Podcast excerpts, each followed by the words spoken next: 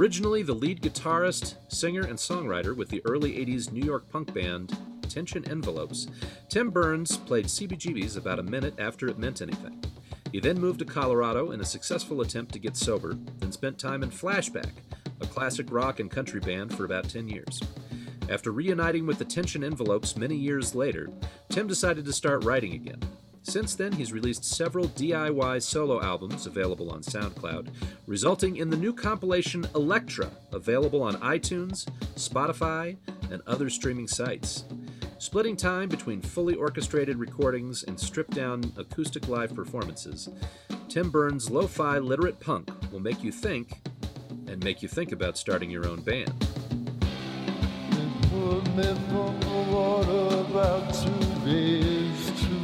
Welcome to the Raw Songwriting Podcast, where I challenge my guests to write a song in one week based on a random prompt, then sit down and talk about the process. Along the way, we talk about the broader craft of songwriting. I'm your host, David Coyle, and it's my pleasure to introduce Tim Burns. Welcome to the show, Tim.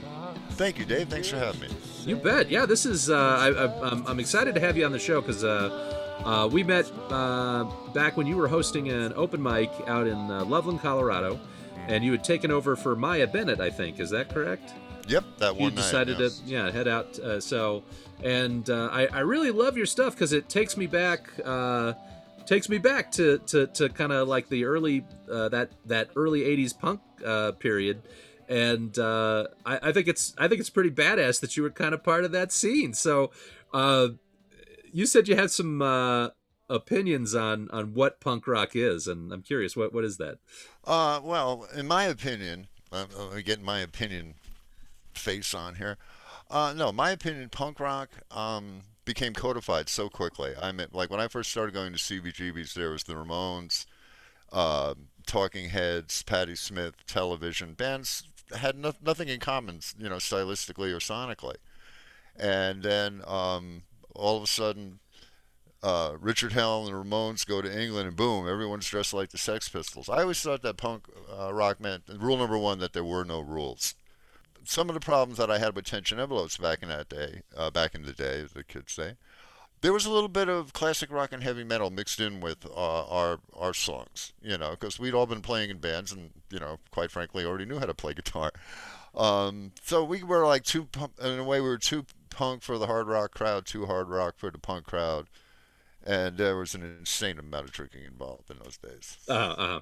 Did you consciously see yourself as a punk band at the time, or was it only in retrospect that you saw that? No, at the time. Um, I I just felt I would rather throw in with television than Boston. Mm-hmm. You know, back in the day, that would just, you know, as corny as it is, that's the music that spoke to me. Uh, I was getting on a bus. I lived in upstate New York, and I was getting on a bus to go down downtown um, to buy pharmaceuticals back in the day, and I saw an ad for the Village Voice for a club called CBGB's that I had never heard of, and it said Patti Smith and Television were playing that night. Um, at this point, I was in a band that was playing Bad Company and Kiss covers. Oh, okay. and I remember thinking, Television, what a cool name for a band. Long story short, I went down. I stayed for two sets. I went back every weekend. Seeing Patti Smith in television, it was like, you can do that? It was just sweet, so so different, and uh, so I started writing songs. Um, not, I didn't fall into the three chord trap right away, you know, Uh-huh. like a lot of the bands. I just I just figured like all bets were off. You could do what you wanted, um, and it, it, it was very simple to uh, audition at CBGB. You basically just made a phone call. They put you on a list. But we auditioned on a Monday night with like six other bands, and we're opening for a band called Red Transistor the following Saturday. So somebody liked something, and um, we had two different versions of the band. Um, there was another another singer songwriter in the band when we first started, and uh, uh, she's not playing music anymore. Lovely woman named Allison Ruda, and another drummer, my friend Tom Fromberger. And my friend, uh, they left the band, and my friend Rick Neblong went from bass to guitar, and my friend Carl Simmons, who lives in Loveland now, uh, joined the band, and it was the second version of the band that played GB's like seven times Huh. before before we broke up. So when you were back in those days, how did, how did you write music? Uh, your how did you write your songs? Was it with the band, or did you pretty much do it on your own and then just bring it to the I would band? write them at home on an acoustic guitar, I would bring them down to rehearsal, and by the end of the night, it was a completely different song because um, everybody figured out their own parts. We, we were, we were uh, uh, kind of um, militant in that that no one ever told anybody else what to play. So Carl wrote his own bass line, Tom came up with his own drums, um, drum parts, and it just grew organically. But the basic lyric and framework was always mine.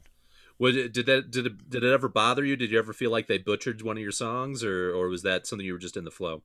Uh, you know, uh, as corny as it sounds, it just flowed. Um, I can't think of anything that didn't get better when uh, I brought those three people. You know, whoever those other three people were. You know, it, it was always better with a band. Now, now these days, it's been it's been a while since you've had a regular band anyway. I mean, do you have people that you play with, or is it? I mean, do you miss having a band, kind of uh, deconstructing your songs? Um, you know, now in the, the era of GarageBand, I can be the I can be the band. I can be the horn section. I can be the string section. I can bring in Korean opera singers, you know, samples uh-huh. and stuff like that. Um, as far as doing like my own material now live, I, I prefer to do it acoustically. Uh, I, I've done some open mics, you know, looking, hopefully doing some club shows in Denver now that I'm closer to Denver. Uh, I want to uh, hit the um, uh, the Mercury Cafe. Uh-huh. I really want to. I really want to play there. I saw Nico play there hundred years ago, and it's like, oh, wow. okay, I can't play GBs again, but I can go play the club where I saw Nico. I get my live playing fix at blues jams now, uh-huh. and uh, I can just concentrate on playing guitar. You know, it's like my buddy Nebling in Tension Envelopes once said, you know, you got to decide whether you want to be David Bowie or Mick Ronson. And I'm like, no, I'm going to be both. I'm going to I'm going to sing it. And I'm going to be the guitar hero. Well, let's. Uh, well, you brought in a couple songs here. We got one of your acoustic songs, and we have one of your um, one of your more uh, uh, uh, uh fully arranged recordings. Um, and and let, us start off here with Mott the Hoople, which is actually the recording you've given me is actually a live recording. Okay, this is Mott the Hoople by Tim Burns. Hi, my name's Tim Burns. I wrote these songs so you wouldn't have to. This is called Mott the Hoople.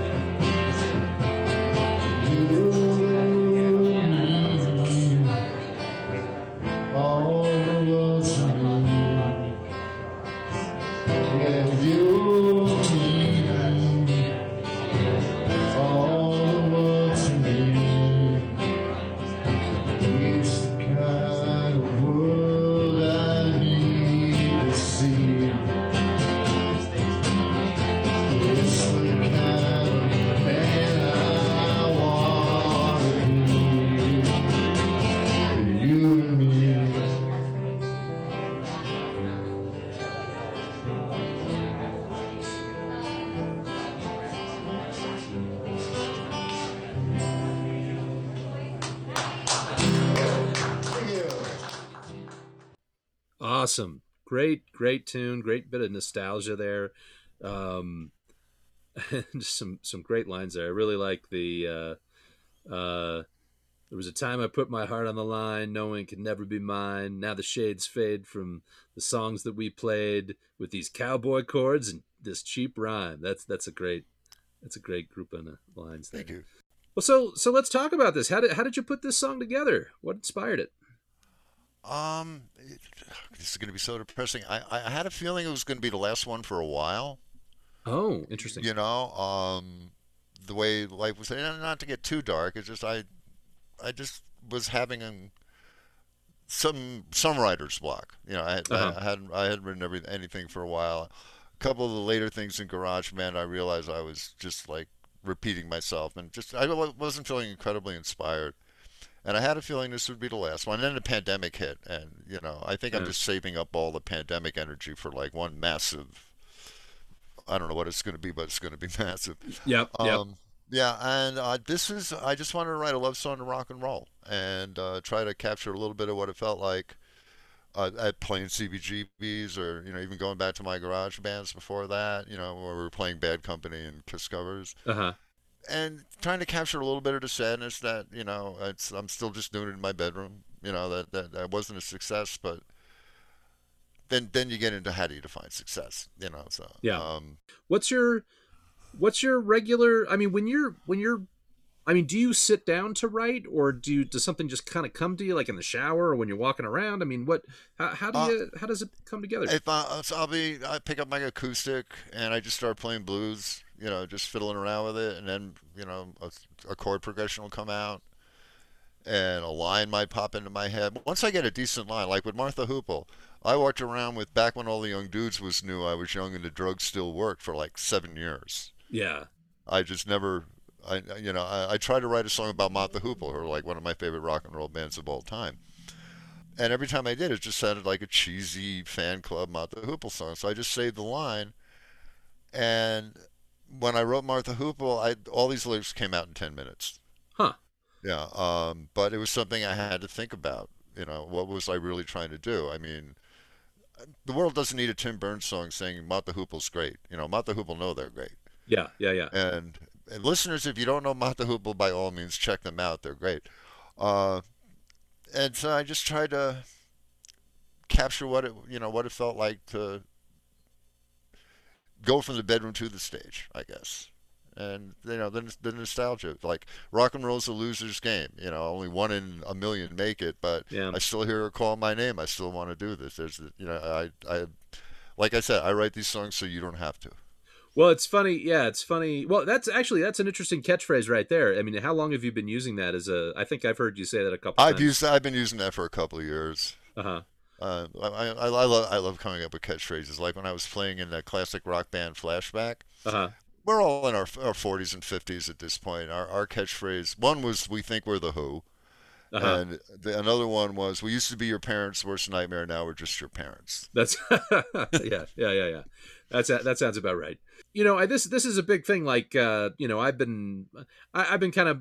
I mean, I've been dabbling in music for a long time, but it's only been the last ten years that I was. Try- I've been trying to make a go of it as Mhm. as a pro.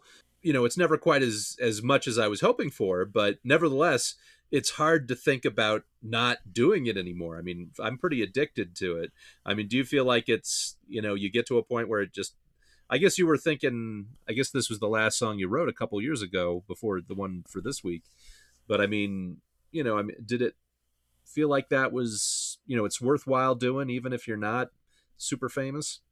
Oh, absolutely. Oh no, if if it was about getting famous, uh, a I would have either quit 20 years ago, Mhm. or I'd have joined a heavy metal band. Oh, heavy metal, really? Yeah, just just been uh you know look at my fingers type guitar player. I worked in a music store in the mid '80s, Uh-huh. early '80s when Eddie Van Halen dropped, and if you wanted any credibility with the customers, you had to be able to do all the two-handed stuff and play all Oh, the yeah. flashy. You know, so I have that. That's a that's a, a, a what's the phrase? Uh, that's an arrow in my quiver. That you're able you're able to do the Eddie Van Halen stuff is what you're saying. I, yeah, yeah. Well, Okay. not like Eddie Van Halen. So, Well. you know. Uh, no, I could, I could, if I wanted to have been famous, I probably would have joined a heavy metal band. But I, I wanted to, Uh, Speak My Mind and Self Expression meant more to me than, you know, dressing up like the type of woman I want to meet backstage in a Motley Crue cover band, you know. Well, okay. Well, we got another song. You brought in another song um, that's kind of does the the flip side of what you like to do, and you do a lot of home recordings. And uh, I used to, I would say, for about a decade, I was before I decided to go out and and try performing. Uh, I was I was into home recording primarily. So so I'm interested to hear how you put this this stuff together. We've got this is Fewer Fears by Tim Burns off of his new album Electra.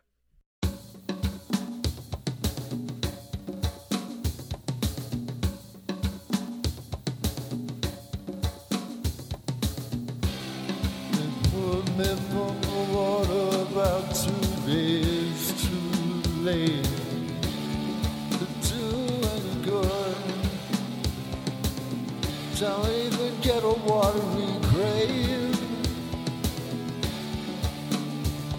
The simplest of services, the state, a box in which to save what's left to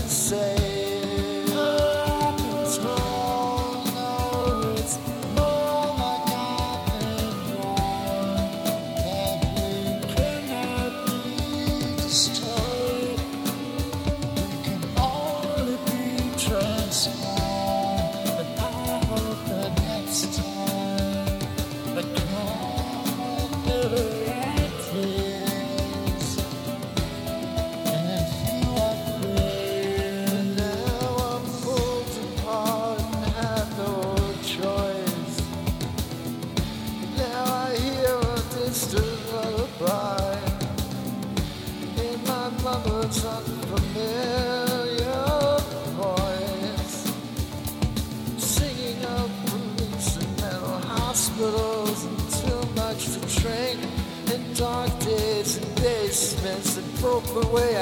That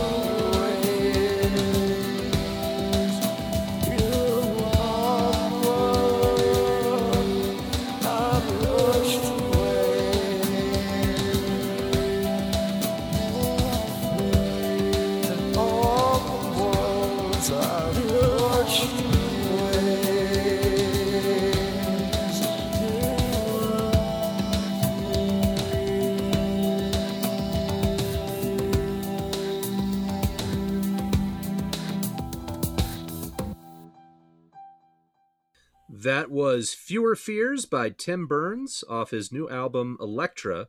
and I absolutely love this song. This is uh Thank just you. the lyrics are man, they're they're killer. I just the, I've been told no, it's more like I've been warned. I, I love the way that you change that line, you know, halfway. It makes it so conversational. But just, you know, that we cannot be destroyed, we can only be transformed. Uh, I don't know, man. There's just, I mean, al- almost every every word in this is is is fantastic. I, I, did you write since you, you this is this is more uh, orchestrated?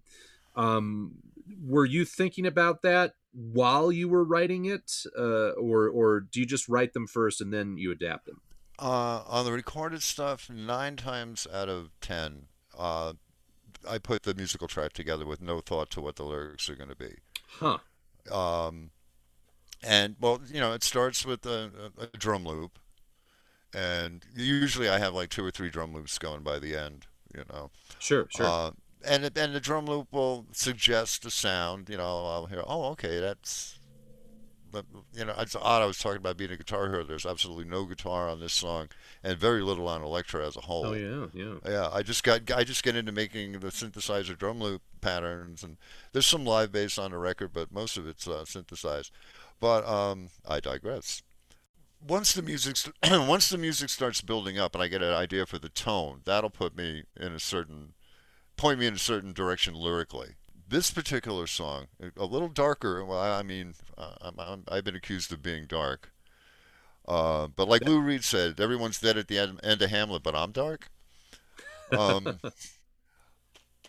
uh, this is about a guy um, who has committed suicide and um, is okay with it. Uh, but he's hoping that he'll do better, you know, if he comes like again. I've been told, but no, it's more like I've been warned. We can't be destroyed. We can only be destroyed. I hope the next time I come back with better ideas. Yeah. Yeah, um, this was a song about giving up. you know sometimes you get people that that'll you know after you perform they'll they'll come up and ask you and it's like you know i really like what you're doing but i wish you would sing happier stuff and i i don't get it i don't always get it because i i mean I, I like sad songs i like desperate songs uh and i think what it is is uh they're therapeutic for me I, I know some people it's like when they're feeling down they want to hear happy songs but when i feel down i want to hear dark and and, and sad songs and, I and- bring up the Joy Division. Yeah, yeah, I mean, eh, I mean, I, I think there's there's a lot of room for that, and I I, uh, I I don't think it's a I don't think it's a bad thing. I don't think think it makes the world a, a sadder place. I think it actually makes people that are that feel sad. Uh, you know, I, I you know, for me, you know, I this would make me less likely to want to commit suicide after hearing a song like this. Well, So- I'm, I like. I'm hoping that there are some very personal aspects of this song. Mm-hmm. Um, uh, I, I, mental hospitals and too much to drink. There were there were times when I would let myself go into uh, under psychiatric care rather than admit I was a drunk. I'd rather have people think I was nuts than a drunk. Yeah, And I'm a little both, you know. Um, but just to be able to put it out there, maybe somebody hearing that could relate to, you know, what they're going through. You know, because sometimes when you're in a dark, down place, happy music feels like a taunt, you Yeah. know. And uh, I have a song called uh, Morrissey Isn't Gonna Live Forever. uh huh, And uh, it's Morrissey isn't going to live forever, but I'll be here to bring you down when he dies, because everybody deserves a song that sings themselves, even you guys, yeah, even Yeah. us guys. You know, it's. I've tried writing happy songs. You can ask my girlfriend. I've tried to write a love song. I just, I, I can't do it. yeah. Yeah, and, you know, I'll, it'll be going fine and fine, and all of a sudden I'll have to put in something about the Battle of Tripoli or something. You know, I just, I go off the rails. I yeah, I'm I, I'm totally with you. I, it's hard for me to write something that's just straight up happy. I mean, everything that I have that is kind of happy, it usually has something uh, something kind of I don't know, some layer to it of sadness or or or desperation. I know there have been songs. I, I I do sometimes. I think I have a natural pop sensibility to some degree, Mhm. and sometimes I act to stifle it. I'll actually take like a really happy tune and I'll try to come up with like alternate chords that'll make it a little bit more unsettling. And then uh, uh, you know change the lyrics so they're not quite so so happy. I, I, I there was one song that I wrote. Um, it was a really kind of happy sing songy tune, Uh-huh. and I decided to you know it sounded like something you could you know might sing in a uh, like a schoolyard you know in a schoolyard with with school kids or something and so i was like okay well i'm just going to have to make it into a schoolyard taunt song and that'll be a little bit more palatable to my taste Hmm. um so I, I i i hear what you're saying i hear what you're saying so know, but by the same token, you don't want to write, at least I don't want to write something that's like unremittingly bleak. You Sure. know, that that doesn't have any uh, sense of hope or redemption somewhere. You know, and this one, I hope I come back with better ideas.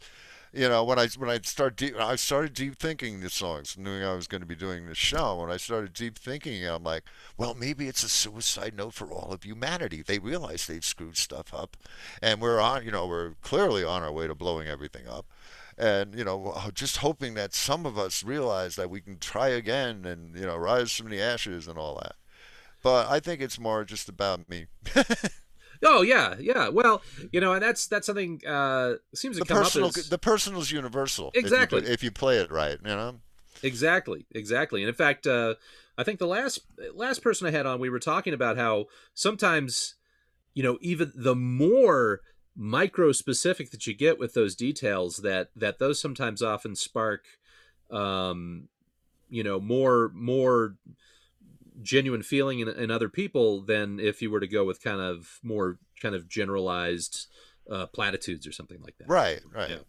Yeah. Well, I that's man, that's just a, a a fabulous song, and it's and it's really interesting to hear how you've you constructed the the the musical part ahead of time because I know that that's my understanding is that uh, most pop songs these days are constructed that way. It's a, I guess it's something that's called top lining that you'll have a producer that Mhm. brings in some sort of you know kind of groove track uh, with you know I guess maybe some basic chord changes or whatever. Then they send it out to a bunch of different songwriters and they have them all write lyrics for it. And then what they do is they they the the producer will actually pick and choose the lines that they like or the melodies that the the uh, that those songwriters come from. And so when you hear those, you see those like songs that are kind of like these uh, songwriter inflation type songs where they have like you know five or ten different. oh yeah yeah yeah That's what's apparently going on is that they've sent it i out did to. not know that That is Yeah. intriguing I just found out about this a year or two ago myself, and I think it's it's fascinating. So so I've been kind of wanting to do a little bit of what you're doing right now, which is not that I have any interest in splitting my songwriting up with other people in that fashion, but the idea of hmm taking a produced track and writing to that, I think is a um, kind of just an interesting idea. I, I, I haven't done it yet, and I'd, I'd like to give it a shot. So yeah that would be interesting yeah. So Well, lately, uh, I just got this new laptop. Uh, like all the stuff that's on Electra was recorded on uh, like a 15-year-old MacBook a friend gave to me, uh-huh.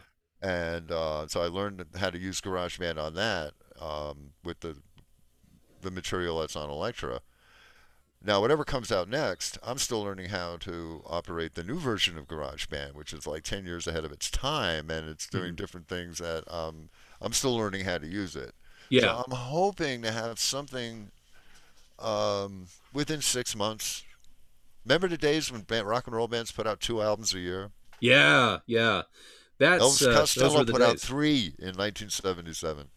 Well, the Beatles were putting out like two or three. Well, the Beatles, I guess they were they were cutting their albums up and releasing them as multiple things. So that that may not count. But yeah, it's like yeah, it's uh, yeah. There No, was but a back in the where 60s, that was just industry standard. Every six months, somebody had an album. yeah, And speaking of the Beatles, I don't know if um, I may be out of the loop on this, but I was, you know, listening to old Beatles stuff on YouTube. My favorite period being when they played in uh, uh, the Star Club in Germany in '62. uh huh, They're, they're speeding their brains out playing Chuck Berry songs. They sounded like the Sex Pistols, but um, it was a rec- uh, it sounded like the single of "Tell Me Why." And they're playing it, and like eight bars in, somebody cracks up or somebody plays the wrong note, and they all start laughing. And then one, two, three, four, and it's the single again. They were pulling that stuff off live in the studio. I want to hold your hand, stuff like that. I mean, the early, early years. uh huh, uh huh. And yeah, I guess I knew that intellectually, but that just blew my mind. You know, Well, yeah, they were a they were a battle hardened band. I mean, they had they had just been playing their asses off. Uh, you know what's what's interesting about those uh, those Germany shows is like seems like every five years they come up with a new way of remastering that cuts through the crackle and it just gets better and better and It you really get to hear it. does. Yeah, yeah. So hey, so you said you'd been um, doing DIY recordings for uh, a couple decades, and so did you used to use those uh, Tascam uh, Yes. four track? Yeah, I, I have. I actually still have one of those in my uh, closet here. Um, I, I love that thing, but it's it's amazing how much easier it is to use something like GarageBand, right? Oh I mean, Lord, yeah. yeah. And I'm I'm a technophobe, and I've been able to whittle away enough of it to do what I want to do, and so far, and I'm just looking forward to discovering new things about it.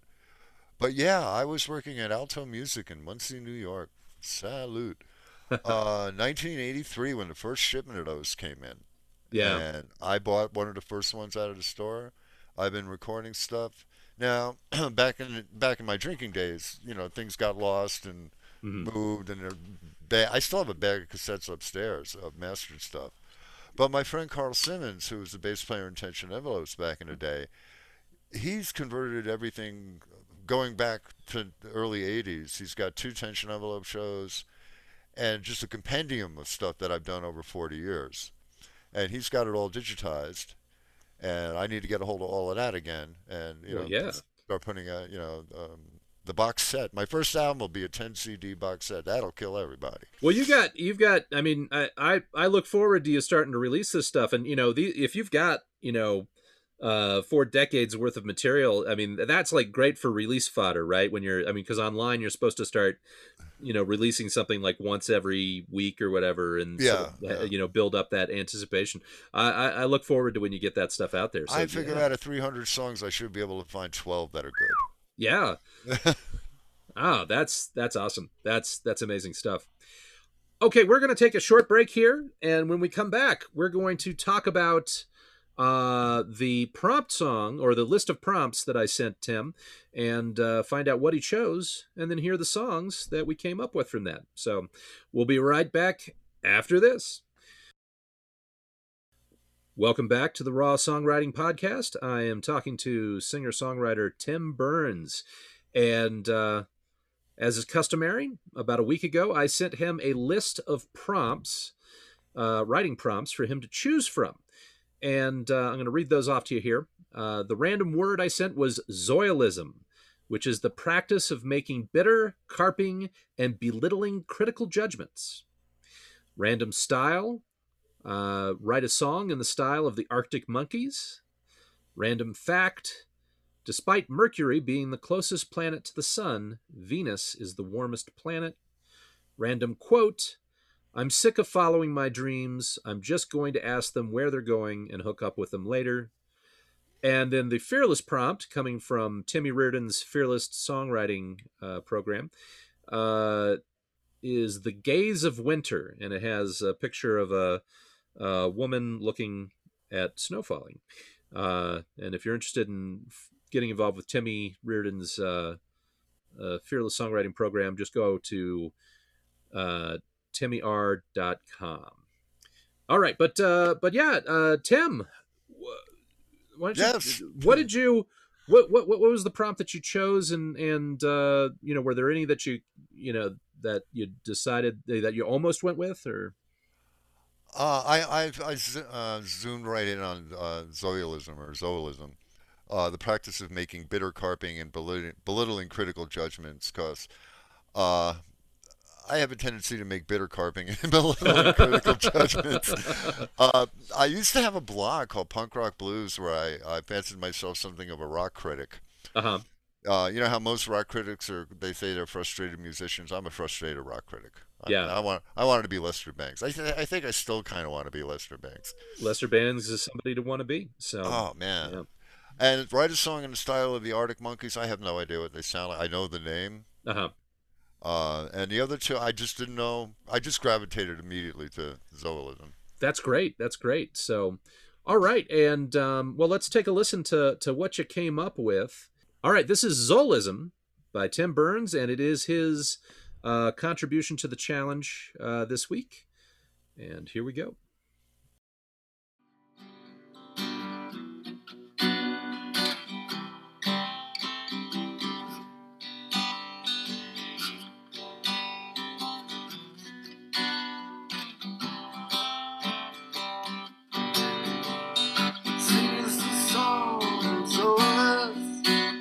Let's get so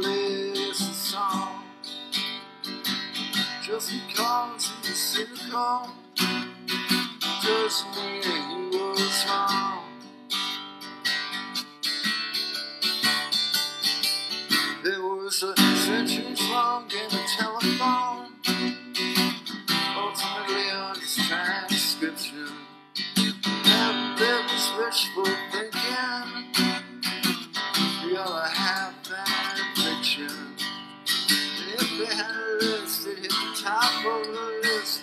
A masterpiece for suspicion. Everybody read this, they knew how to behave, but then also was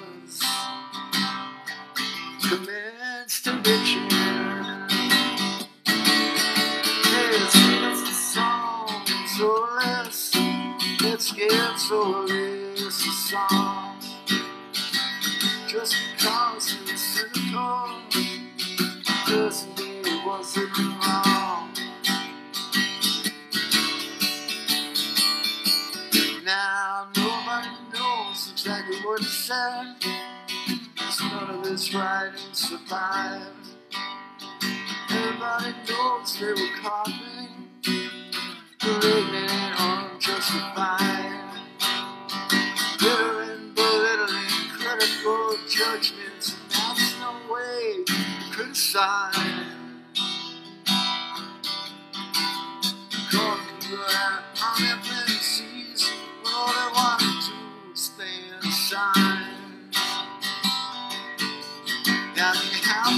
could have been learned such harsh invective to go from an ancient Greek grammarian to an actual adjective?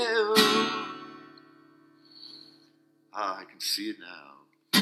He King Agamemnon say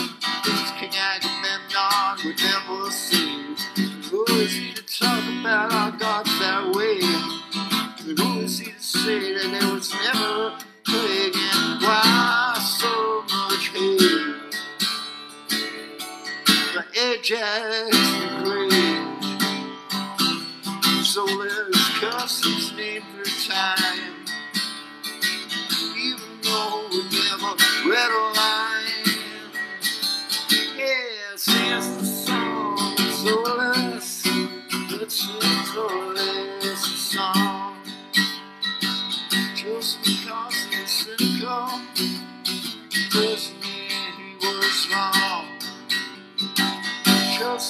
Just because he was cynical. Doesn't mean he was wrong. so so good. Uh i just uh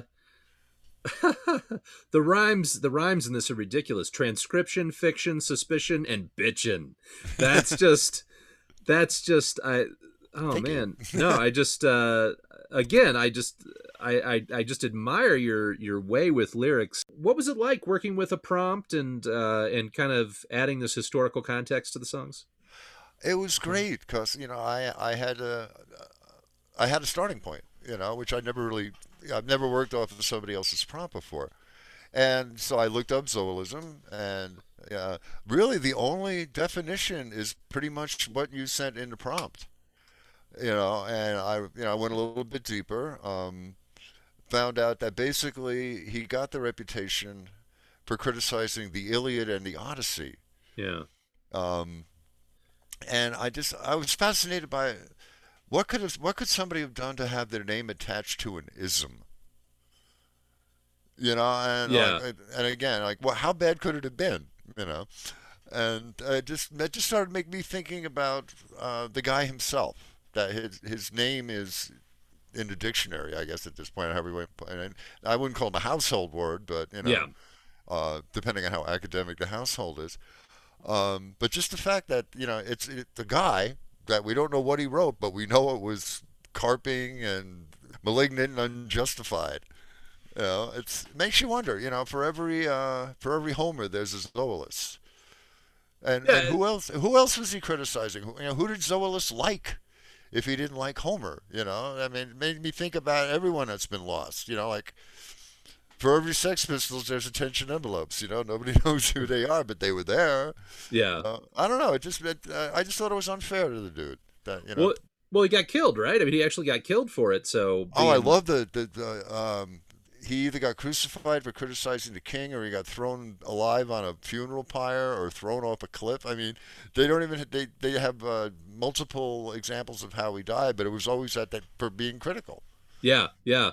That's eh, well. I, it's it's interesting trying trying to think of somebody who's I don't know. It's, it's sort of like somebody who uh, uh, got famous for criticizing the Beatles or something like that. You know, some some sacred cow, something that's considered to be like the greatest kind of a benchmark in in in a culture. Uh, Well, you know, Uh, I know the guy. I know the name of the guy who wrote the who panned Sergeant Pepper in the New York Times, Richard Greenstein. It was it was the, top line of his obituary when he passed away. But I don't know if he's going to get to the point where it's actually an ism. yeah, You yeah. know, Well, that that takes talent to be to annoy that many people that you actually get in the I'm dictionary. I, I love to hear what he wrote. It must have been good. You know, I'm I'm t- I'm terrible. I much prefer a bad review, reading a bad review than a good review. I think they're more fun to read. They're, they're definitely more fun to read. Absolutely, I think that's totally true. Well, so uh, so why don't you just walk us through this? What was the kind of the nuts and bolts behind writing this? How did how did it uh, you know how did you first approach it, and what came first? And, and lyrics. No, I wrote the lyrics in their entirety, and I kind of heard the melody in my head as it was going along. Because it's it's your, again your cowboy co- chords in a cheap rhyme. uh It's it's all basic G, B minor, C, D stuff. Uh, you know, your basic folk stuff. So I felt to tell a story, but the lyrics were I wrote the lyrics in their entirety. Uh, I had to I had to fix a couple of things. Uh, I really I did more research and more editing on this song than I think I've ever done in my life. I usually just oh, interesting. splat them out there and move on to the next one. But I literally went on to uh, sites where I could hear someone pronounce the names. Like I noticed I didn't even change the lyric here. Uh, uh, in the song, it's like, "Why so much hate for Ajax the Great?" I looked up the Iliad to get characters, you know, so I can put them in the song. I'd never read the Iliad. So this was this was definitely stepping out of your your usual uh, uh, method. So I mean, I mean, is it something that you think you might go back to, trying to do? Oh, something? absolutely. No, absolutely. I never, it never dawned on me. Well, I, I, I didn't need to research most of my songs because, you know, however hidden it was, I was writing about me Yeah, and my, my own experiences. But this was, this was interesting to just totally get outside the box. And I kind of half expected I was just going to write a carping, bitter, and malignant song about, let's just say current events and leave it at that. yeah. This just came to me. Uh, actually, the first line was, and I can't believe this is how I sum up the Iliad and the Odyssey. There was a centuries-long game of telephone that ultimately earned a transcription, and then I had to work at the okay, what rhymes what rhymes with transcript? Fan fiction, okay, you know, and and it just snowballed from there. But um, once I had the words done, I had the melody in my head. I tried I tried to like this one version. It was almost like an old uh, Ghost Riders in the Sky. Uh huh. Uh huh. You know, sing us a song, Zolas. You know, it was going to be like a murder ballad, but I went with this, which is, you know, um, I just call them G to D songs, you know. Uh huh. Uh huh. And I, you know, you're talking about not to interrupt, but you're talking about tangents. I kind of went off on a couple. Uh, the, I, I think you know, them, the there may be a 27 verse version of this in my future. Ah, okay. Uh, just one thing led to another, like uh, calling people out on their fantasies when all they want to do is fantasize. Apparently, what got Zoilus in so much trouble is that he accused um Homer of spreading uh, fables and Hmm. fairy tales, and then at the end, um, what was it? Who is he to talk about our gods that way, and who is he to say that there was never a plague? I almost felt like I was writing about the MAGA nation. Uh, the the witch. I'm sorry. The, oh, the MAGA, Make America Great, the Trumpers. Oh yeah, yeah, yeah, yeah. Of course. Yeah. and I, and I, and I, you know, because I don't know what uh, Zoilus said about uh, the uh, Odyssey, but I'm assuming he didn't like, the, you know, he called them fables. So I'm assuming he the people didn't like the way he talked about their gods. Yeah. And there was a plague in the Iliad, and plague basically rhymed. So I don't know if I don't know if he said there wasn't a plague, but that's the line that came out. And it made me think of you know like the COVID deniers. And, Yeah, yeah. Uh, people uh, who really want to share their faith with us. Let's put it that way. I don't, I don't want to. I don't want to offend anybody, but. No, no, it's all it's all good. You got, uh, but I mean, it, I Well, I like that. never, th- never thought you'd hear me say that. I don't want to offend anybody. Well, I you used- I used- up. Go ahead. back in my punk days, it was like I tried to go out of my way to offend everybody, and now it's. I used to be a troll. I used to Yeah, uh, get be a, a, a flamethrower. Uh, what do they call it? Keyboard warrior. uh-huh. Get into flame wars with strangers, and it's like then everybody else started doing it, you know. And I saw what it looked like, so I just I don't troll anymore. I try not to, and it's hard, you know, because they hand you stuff, but then.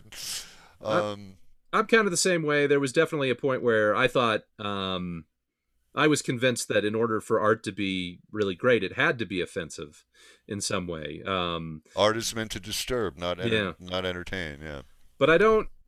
I don't know. I'm I'm a lot more mellow about that now. I guess uh, I I think there is room for pure entertainment, but uh, but I appreciate stuff that shakes the shakes the foundations as well. Um, Well, like I- I can't be as cynical as you need to be anymore. Yeah, You know, uh, people used to tell me I was too cynical, and after the events of the last four years, I'm like, really? yeah, yeah, yeah. It's just astounding. It's like, oh my god, all the all the things I was cynical about, you know, are real. And, And and- every every online conversation turns into trolling amateur night, and I just yeah, you know.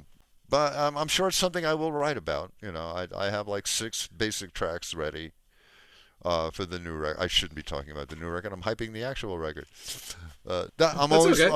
I, I always want to move on to the next one. You know, now that this uh, this this has done a lot to kickstart me lyrically. I think I, I've been able to write tracks and coming up with chord changes and. So you're actually so so since this has just been the last week since I sent you these these prompts, and since then have you gone on to write like a lot more songs? I mean, is that what's happening? No, no, no, not yet, not yet. No, Okay. um, I've been working on putting instrumental tracks together Ah, okay. on okay. GarageBand, but ever since I started doing this, it's like, oh yeah, you can write words. You know, now I I think a mental block is gone. A lot of that has to do with the pandemic, you know, because Yeah.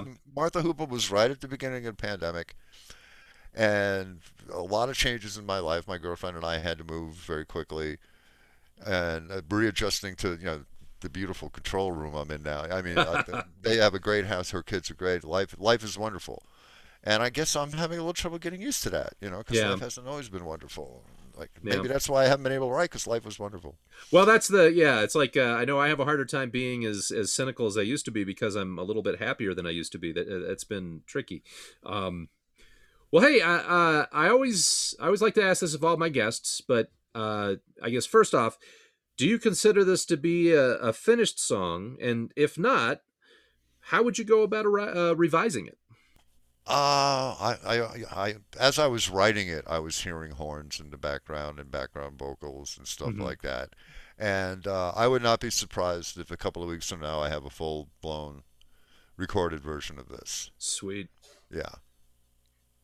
Well, uh, so it's, so it's most so of weird it's to have just, a, to have a song that's written from beginning to end. uh huh. You know, I mean, as far as doing it at an acoustic open mic night or something like that, or you know, a, an acoustic show if anybody wants to hire a uh, old folk singer, um, I I could do it the way it is. It's Mhm. the arrangement is pretty much there. You know, I got the middle eight where I want, and I got the the end the, where it stops with the actual adjective.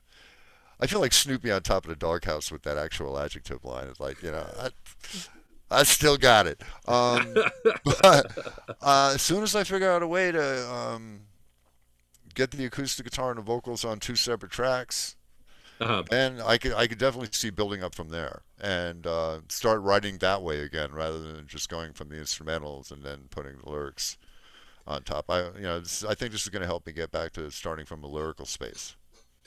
Well, this is a, I think this is a fantastic song, and if if I had some small part in getting you going again on writing, I'm I'm I'm I'm gonna pat myself on the back because I, I want to hear more stuff from you. So I'll think, please please give yourself a pat on the back Yeah. this, this gave me a kick in the you know. It's This is me out a great. great stuff. Well, all right. Well, um, I wrote a song based on this prompt as well, and I guess I failed to actually get it to you. Uh, so this will be the first time you've heard it as well. And this was, I don't know, I've been doing this a lot lately, but this is definitely a last minute song because I wrote this Uh, I think I, I had a little bit of it uh, two days ago, but uh, almost like I'd say 99% of this I wrote last night. But this is called Worth My While, and it's by yours truly, David Coyle, and it is my contribution to the uh, the challenge this week. Uh, the challenge being the word Zoilism. Here we go.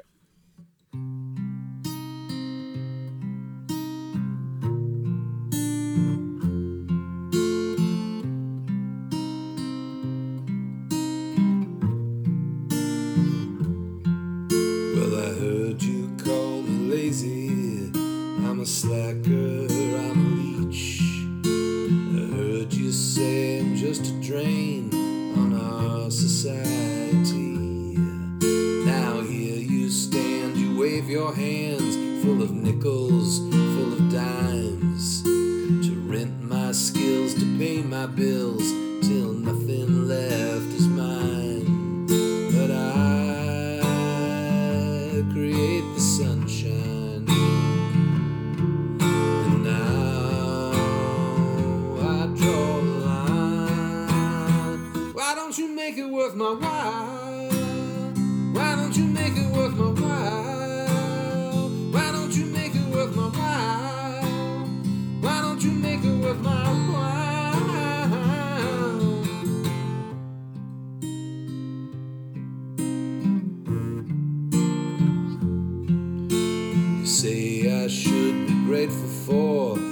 this opportunity. The chance to build my character, to build integrity. You say it's nice to sacrifice the means, support the ends. A gainful job to polish knobs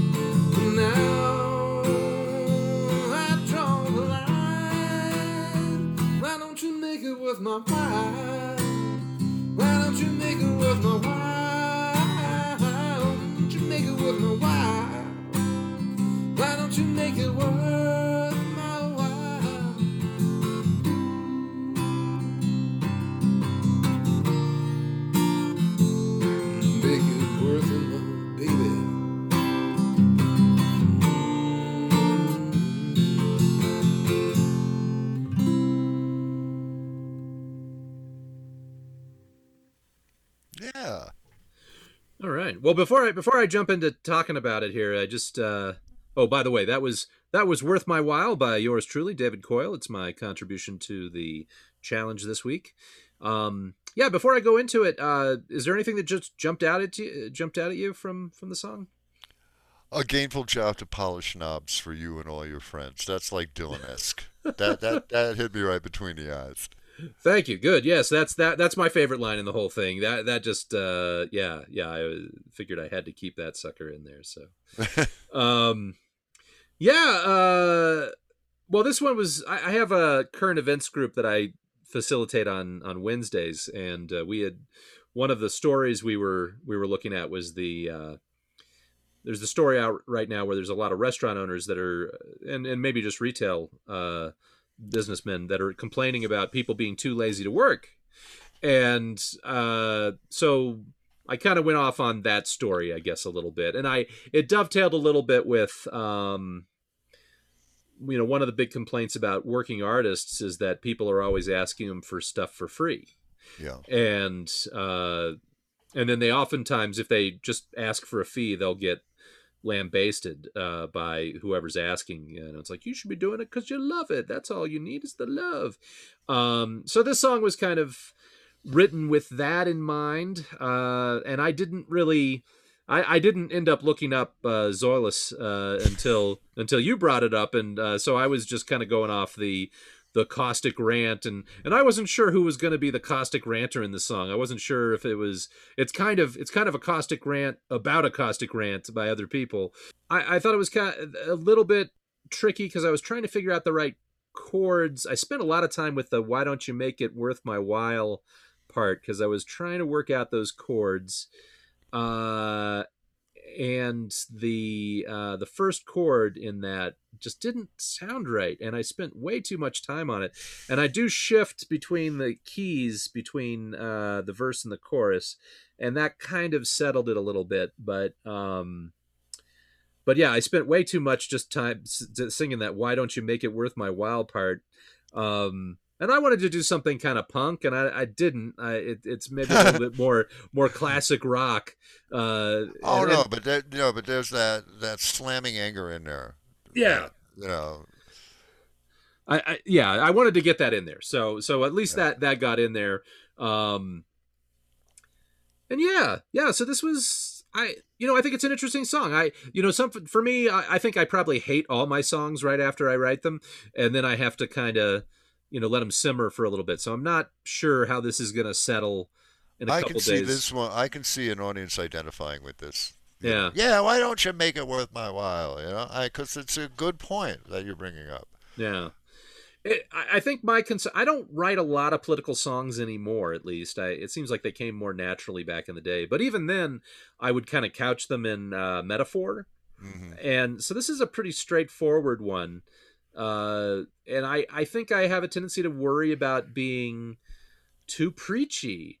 And and I you see the way that you write songs, you know, I I, I admire how you do it because you're just so clever with the way that you do it, and you're you're able to be both straightforward, but it just really works, you know. And Oh, And- you. and and I, I worry about this one being a little bit a little bit too straightforward, but but again, time will tell. So let's see. If I were to revise this, I don't feel like it's a finished song. Uh, it's definitely a first draft. Um, I think uh, you know I don't know if I need a bridge or something. I don't really. I kind of have a bridge. It's a short bridge. I mean, I like short and sweet songs, so it, it may be just fine. This one you could Well, I could easily have like a a solo a- or something. Use the bridge as a pre-chorus to go back into the the, the title chorus because that's the hook. Yeah. The way I'm hearing it. Which is the the pre the pre-chorus being but I create the sunshine or which part do you consider Well, I mean, um, a, a middle eight or a bridge, like you said, going into and I create the sunshine. Oh yeah. You know, yeah, just, yeah. just you know, just to give it another level of build up. yeah. Like, I don't, I don't even, I don't usually think in that direction. I'm just trying to work with you. Sure, yeah. well, I mean, this is a good. This would be a good song for having a solo or something. So if I had a, you know, somebody who could, you know, rip it on a guitar, then they'd be good there too. So might be a good band recording, but, but anyway, that's that's what that, that's my contribution. So hey, Tim, Hey, this has been this has been a fabulous time. We have come to the portion of of the podcast where uh, I invite you to promote anything that you've got going on. So uh, anything that you want to promote?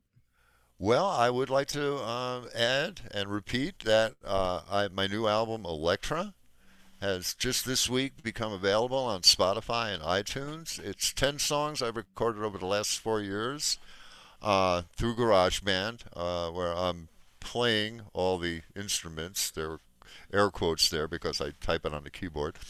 Um, but it's a one-man band thing, and I'm I'm really proud of it. And I I hope your listeners uh, take the time to check it out. And uh, I can you can if you want to make fun of my appearance here or any of my songs, you can always get a hold of me at tim.burns at mail.com, the most boring email address in the world. Uh, Tim, again, thank you so much for coming on. This has been a, a fantastic uh, uh, discussion. I, have I've I've learned a lot from you, and I and I really truly do uh, uh, admire your your your skills, and uh, I look forward to hearing all the the music you got coming up. And I have listened to your album, uh, and I think it's really it's really great. So, Well, thank you. I thank you for having me. And I just want to say, um, first time I saw you at an open mic was at the old um, uh, Loco Artisan. yeah, local artisan And- coffee house. and you did a Christmas song in minor key. It sounded like a Russian murder ballad. I'm like, Oh. there's my people. No, I, I, I, I admire a lot. I admire your work as well. And this Oh. is you've made. This has been a blast. I really appreciate it. You're, you're very kind. You're very kind. So, all right, everybody, that's a wrap.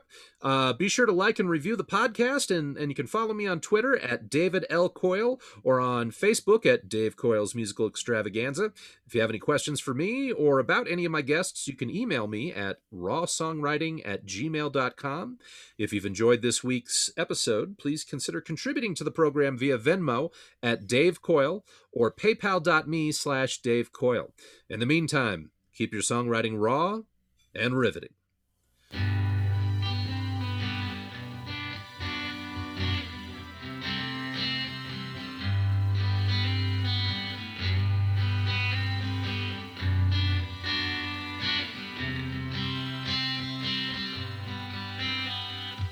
Sing us a song and Zoilus.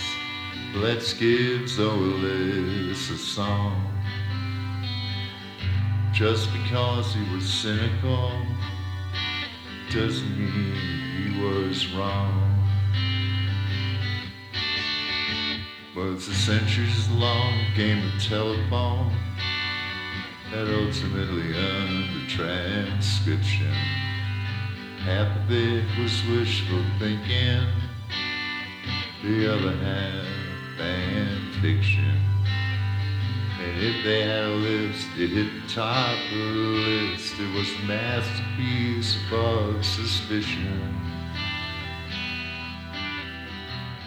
And everybody 'cause they knew how to behave, but then old Zoilus commenced to bitching.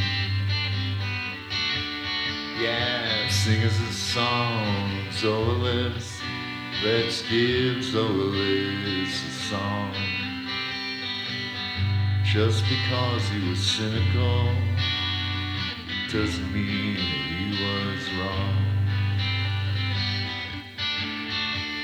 Now nobody knows exactly what he said, cause none of his writings survived. Everybody knows it was carping, malignant and unjustified. Bitter and belittling, critical judgments, and that's no way to criticize. Calling people out on their fantasies when all they want to do is fantasize. I mean, how bad could it have been? Earn such harsh invective that go from an ancient Greek grammarian to an actual adjective. I can see it now. He made King Agamemnon say things King Agamemnon would never say. And who is he to talk about our gods that way? And say that there was never a plague? And why so much hate? But Ajax the Great so let's curse his name through time. Even though we've never read a line. Sing us a song of Zoilus. Let's give Zoilus a song. Just because he was cynical doesn't mean that he was wrong. Just because he was cynical doesn't mean, doesn't mean